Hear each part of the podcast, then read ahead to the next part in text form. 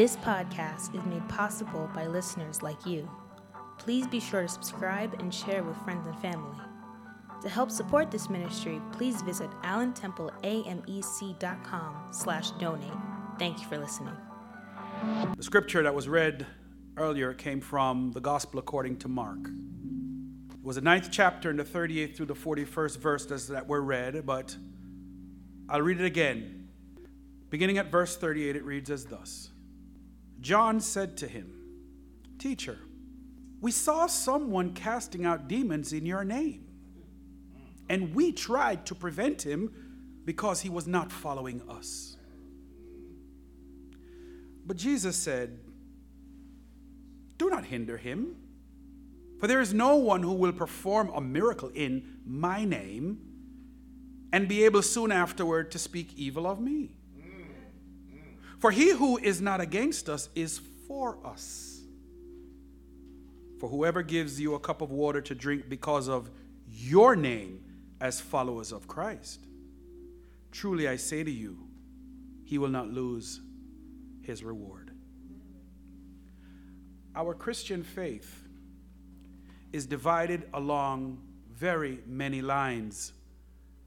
And as a result, it can sometimes be difficult to know who is with us and who is not. Well, one way that has been established for us to differentiate between us and others is, of course, through the ordinance of baptism as well as through the Lord's Supper. That is one way to identify who is with us and who is not.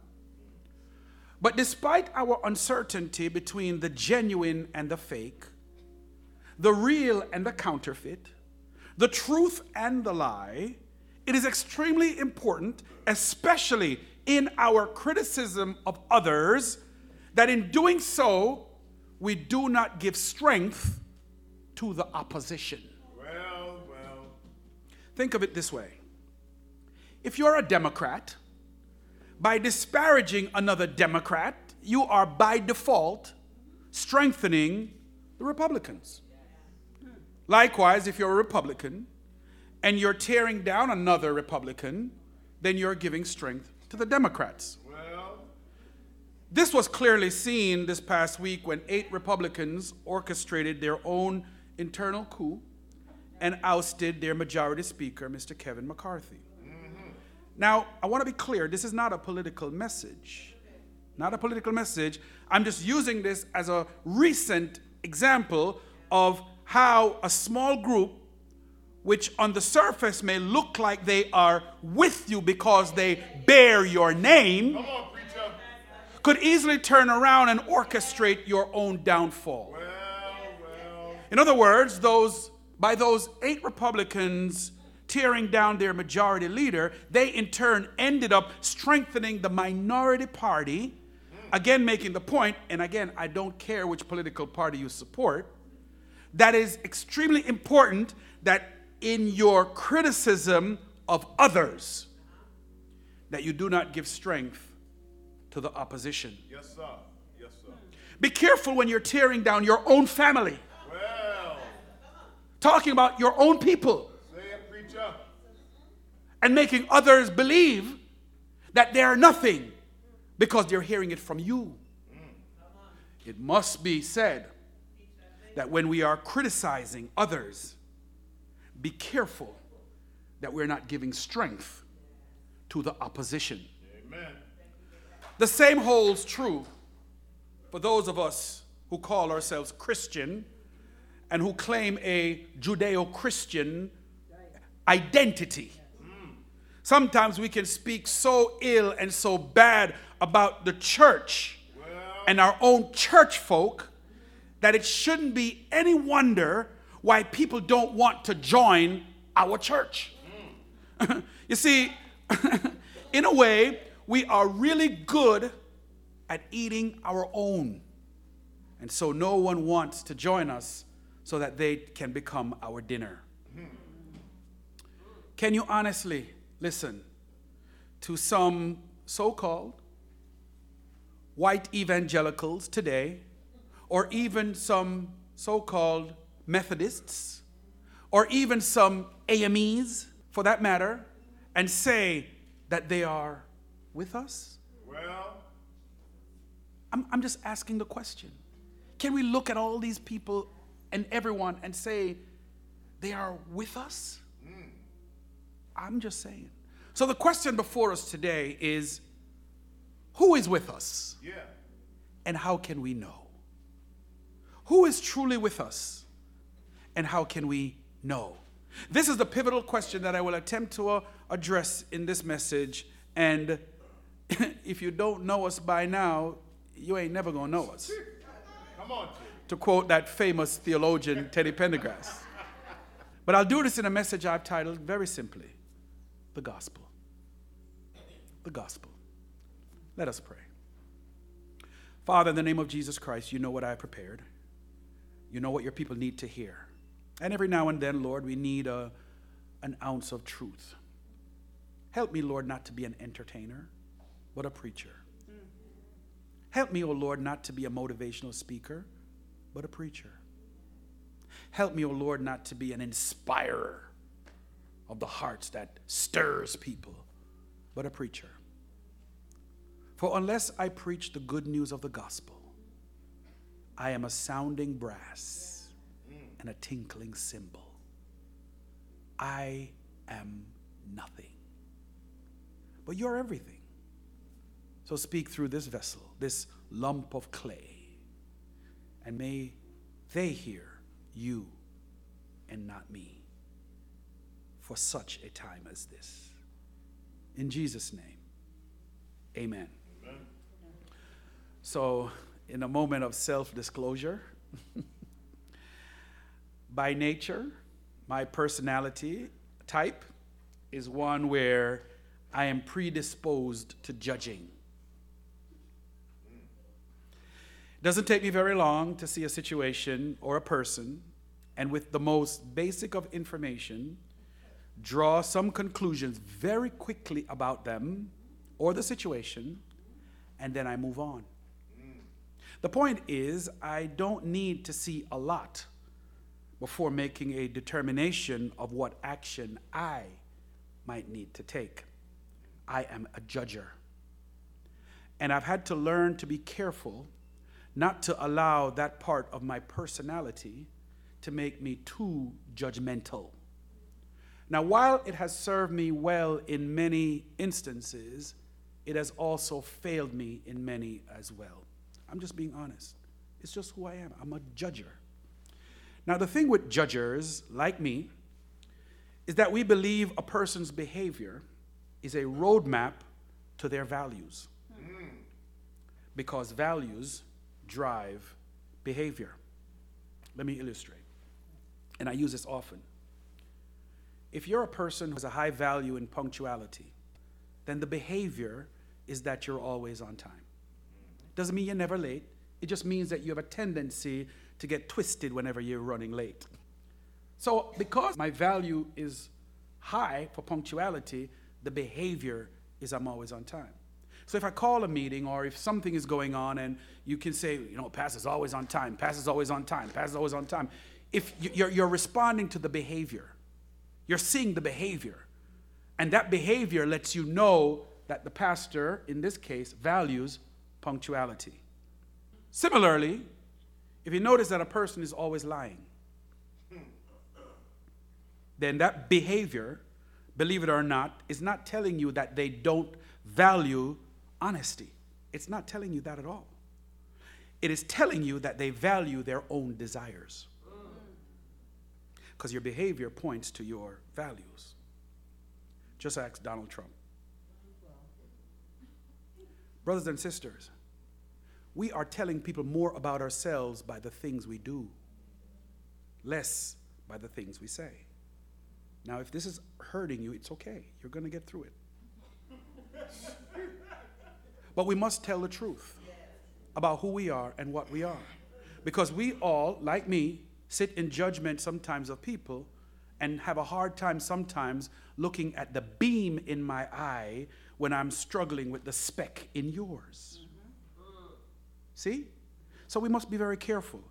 So, again, values drive behavior. So, knowing all of this, I try to pay very close attention to what people actually do instead of what people might actually say. And for me, as a judger, show me what you do, and I will not only tell you what you value, I will tell you what you believe. Which brings me to the idea of denominational identity.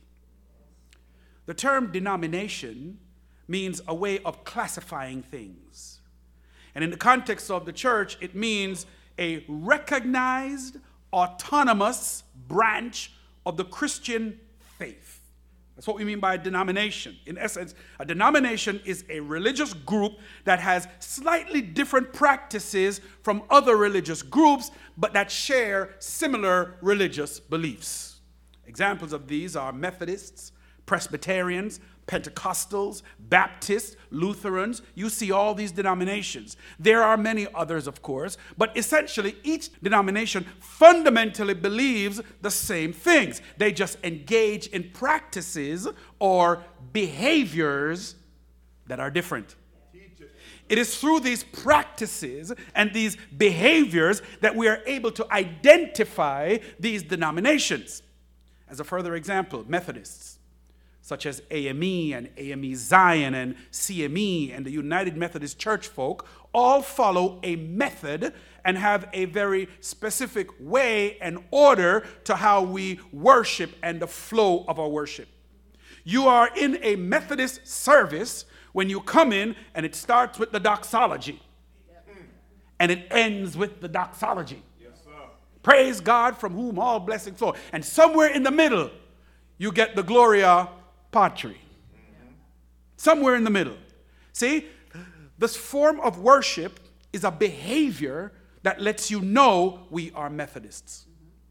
Baptists, such as SBC and ABC, believe that for baptism to take place, there is only full immersion in water. You have to go under the water, right?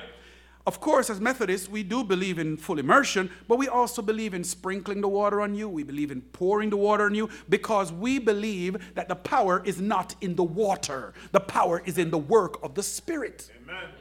Amen. That's what we believe as Methodists. But the Baptists will tell you unless you go under the water, Well- you ain't baptized. Yeah. And again, their behavior tells you who they are. Last but certainly not least, the Pentecostals, such as COGIC, Church of God in Christ, and Assemblies of God, they believe that the speaking in an unknown tongue is evidence of having received the Holy Spirit. So unless you start to speak in tongues, they are going to say, Well, I don't know if you got the Spirit. How do we know who is with us Come on, preacher. and who is not? Right? Because again, everyone practices and has their own behaviors that's pointing to their values. Are you tracking with me? Yes. See, see, this is the point that we have to be very careful because it is easy to get distracted, and sometimes people can look like they're the real thing, but they're not. Come on, preacher. So the point is, each denominational group may have slightly different beliefs and practices from each other, but what should unite us unequivocally is what we believe about the nature and personhood of Jesus Christ. It is, it is the fundamental response to Jesus' question Who do men say that I am. And then, even more personal, who do you say that I am? And, brothers and sisters, if you are clear in your response that Jesus is the Christ, the Son of the living God, that He is the long awaited Messiah, that He is the Logos, the Word made flesh that dwelt among us, that he is the Son of Man, that he is the Lamb of God who takes away the sin of the world, that he is the author and the perfecter of faith, that he is the chief cornerstone, that he is the good shepherd, that he is the great high priest, that he is the light of the world, that he is the lion of the tribe of Judah, that he is the door, he is the way, the truth, and the life, that he is the wonderful counselor, the mighty God, the everlasting Father, the Prince of Peace, the great I am that I am, and that he is the Savior. If you are clear, then you are with us. No matter if you choose to sing the doxology or not. No matter if you choose to baptize or re-baptize. No matter if you choose to speak in tongues or to remain silent. No matter if you choose to serve communion every day or even on only first Sunday. No matter if you choose to stand or sit during the reading of Scripture, or whether you ordain women or not. My brothers and my sisters, these things are what I call the non essentials of the faith. And if you are clear that Jesus Christ came and that he died and rose from the dead and that he ascended into heaven and that he now sits at the right hand of God the Father and that he will come again soon to judge the quick and the dead, then make no mistake, you are with us. So, as I stated before, show me what you do and I will tell you what you believe. If you feed the hungry, if you clothe the naked, if you care for the least among us, if you love your neighbor as yourself, if you care for the sick, if you spread the good news of Jesus Christ, if you pray for others, if you give your money to the poor, if you love God with all your heart, soul, mind, and strength, if you speak well of others, if you are patient with others, if you are willing to suffer for the benefit of others, if you try not to get over on others, if you forgive others, then as Jesus declared, you are not against us, you are for us. So if this is true, and it is because Jesus said it, then the corollary must also be true. And that is if you are not doing these things, then you are against us. That's a hard pill to swallow. Because as I was going down the list, I know many people are thinking, do I do that? Do I do that? And thank God for the ministry of this church that while each and every one of you can't go to Guatemala, as I talked about, or each of you can't go out and do the things, we have people in the church. And if you are supporting the work, then you can claim credit for the work. Let's now take a look quickly at our text to see how all of what I've shared is relevant. In our text, we see the Apostle John approaching Jesus with what could easily be considered, hear me, church, open and impulsive hostility towards an outsider. John's contempt was clear as he complained to Jesus about someone who John himself judged because they were not following them. It's in the text. But the text also indicates that even though this someone was not following Jesus and the disciples, he wasn't following them, John was not the only one to co sign this antagonism towards the someone. Because when he complained to Jesus, what did he say? We. The text said it. We. now let me pause here for a quick moment and just talk a little bit about we. It is one thing if I was the only one that had a problem with a person, as in the case of John. But it's an entirely different thing when we solicit others into our scheme as well. If John was the only one that went and complained to Jesus, he would run the risk of Jesus dismissing his claim. But by saying we, he was trying to make sure that what he was complaining to Jesus about was valid and that it was established by more than one person. Yeah. There is strength in numbers but be very careful when people with their own agendas try to involve you and get you to be a part of their scheme as well. Say it, preacher.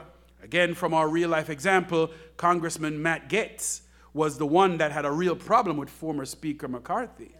But he got seven out of a total of 221 Republicans to help join him to kick out the Speaker. Only seven. And it was all that it took.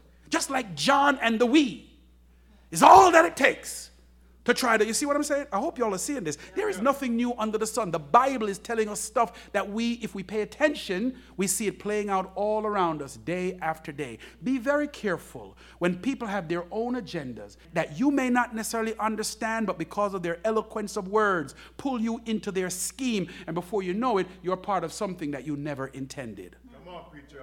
You must be clear about who is with us Yes. and who is against us.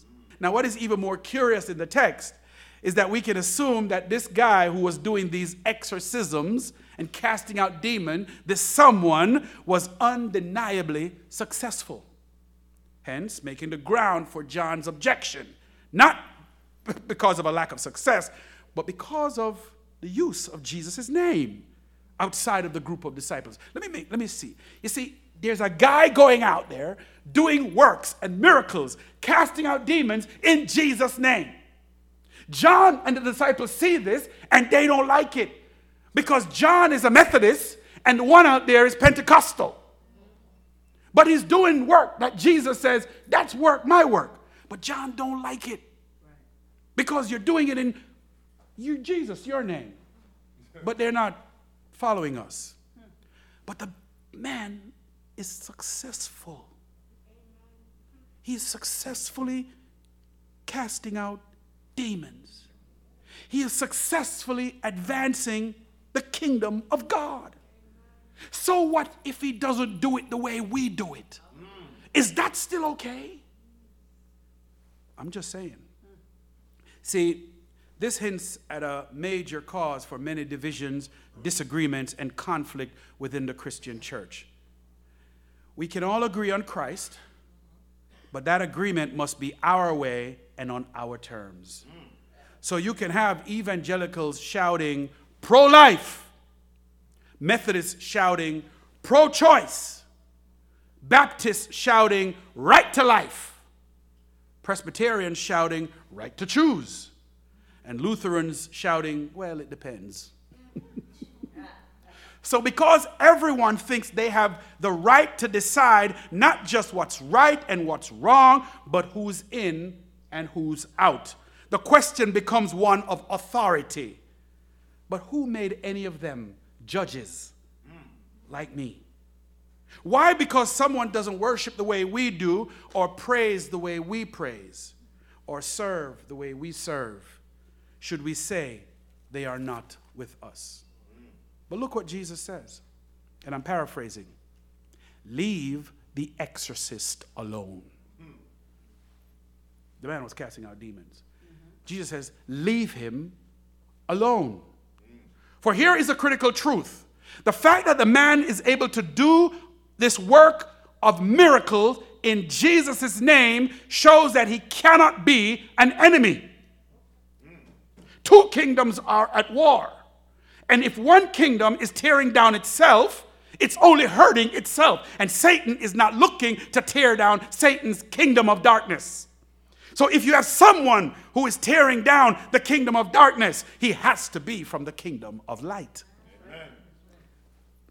In fact, we have no idea whether or not Jesus even knew this man or not. But by him using Jesus' name and together with the fact that he was successful, makes it very clear that the authority and the power to cast out demons did not come from who you are or who you are associated with, but in whose name you are operating. Yes, sir. Don't miss what I just said. It didn't matter who he is. It didn't even matter if he was a Methodist or a Presbyterian or a Pentecostal. Because the power was not in his association with a group or even with his own skills. His power was coming from the name of Jesus.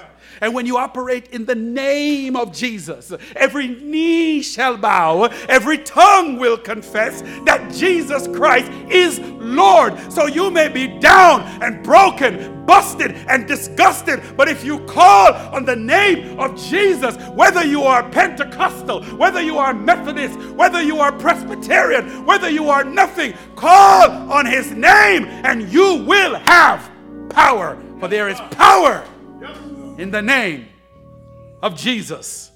Real authority does not come from who you are associated with, but instead under whose name you are operating. That's the whole point. So, going back to the question at the beginning as I get ready to close who is with us and how can we know? Let's begin quickly with the first part, the with us part.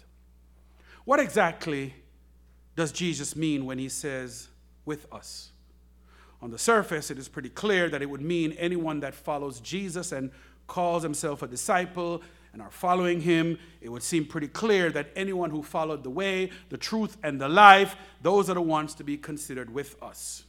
If Jesus called you, you are with us. That's pretty clear.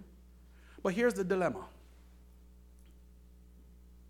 Under that criteria, Judas would be considered with us. Mm. Did y'all get that? Mm-hmm. Mm-hmm. Judas would have been called with us. Mm-hmm. For Judas was called by Jesus, and he certainly followed Jesus. And by all accounts, he was very trusted, even with the treasury and the money, by Jesus.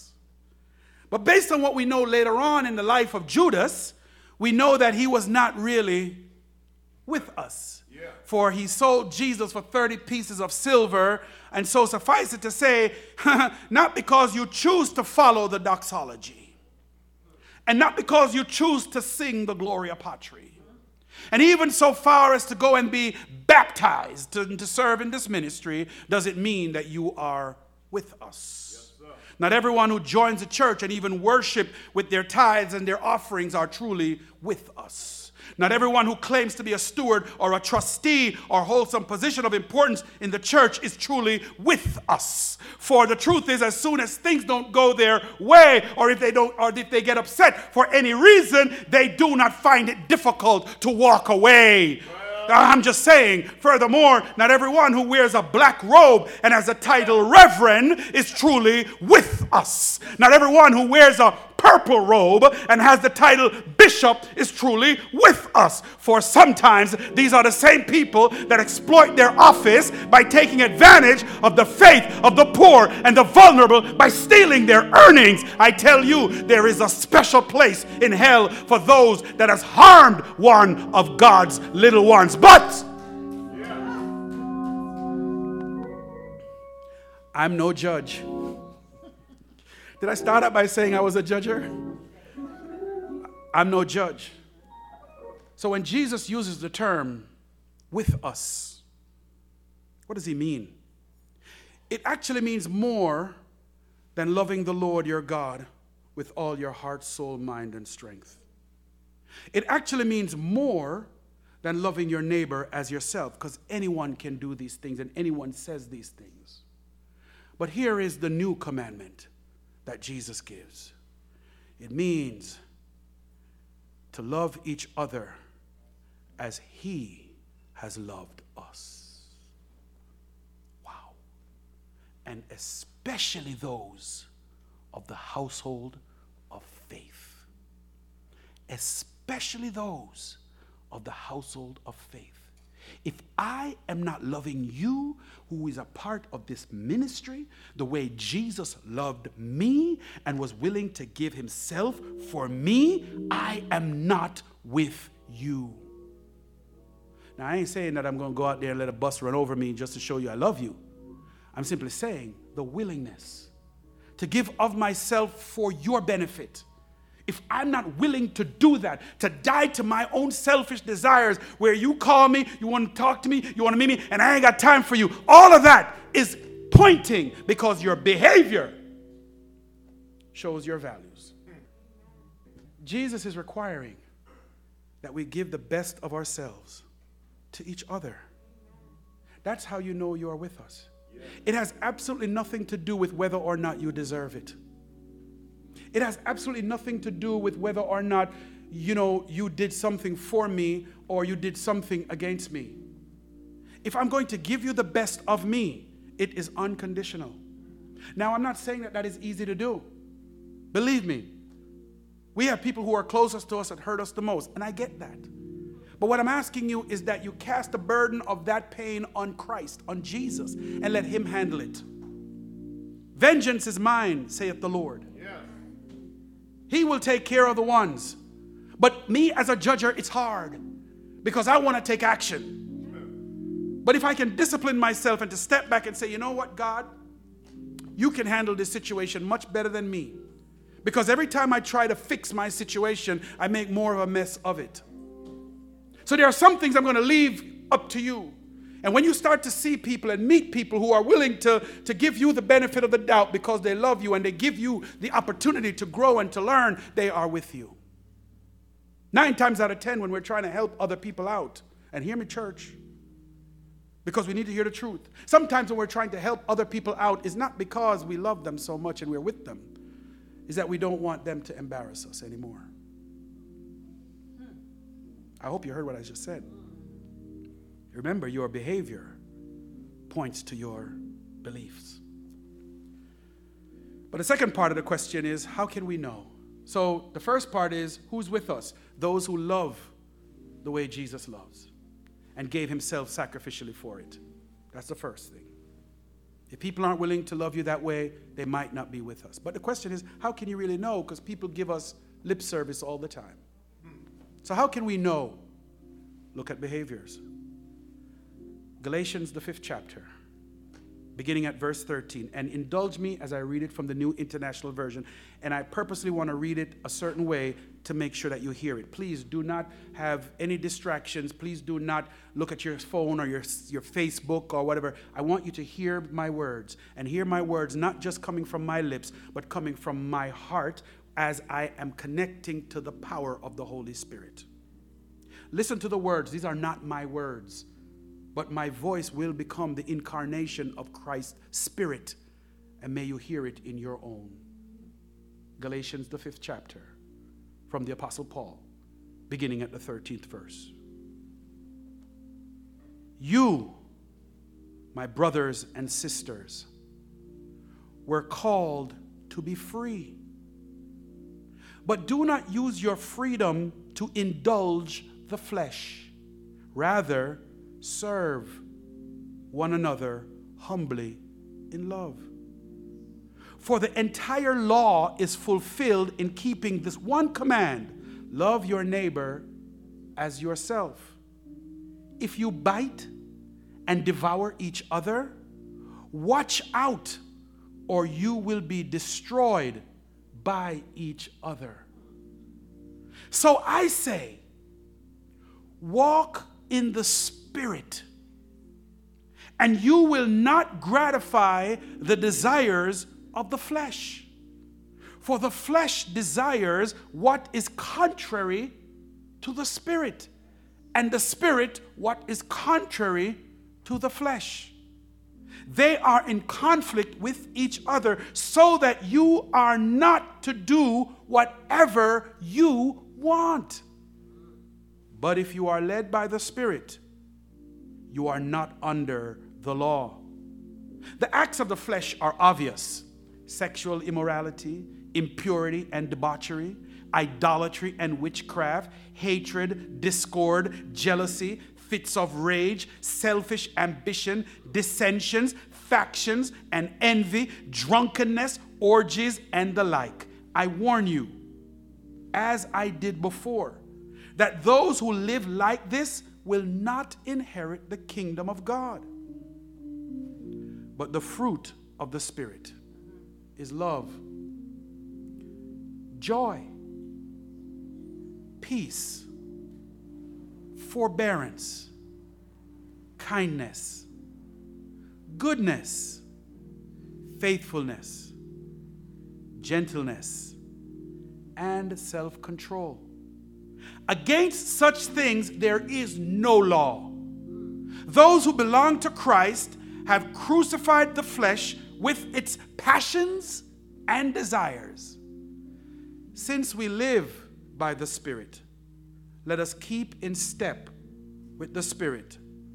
Let us not become conceited, provoking, and envying each other.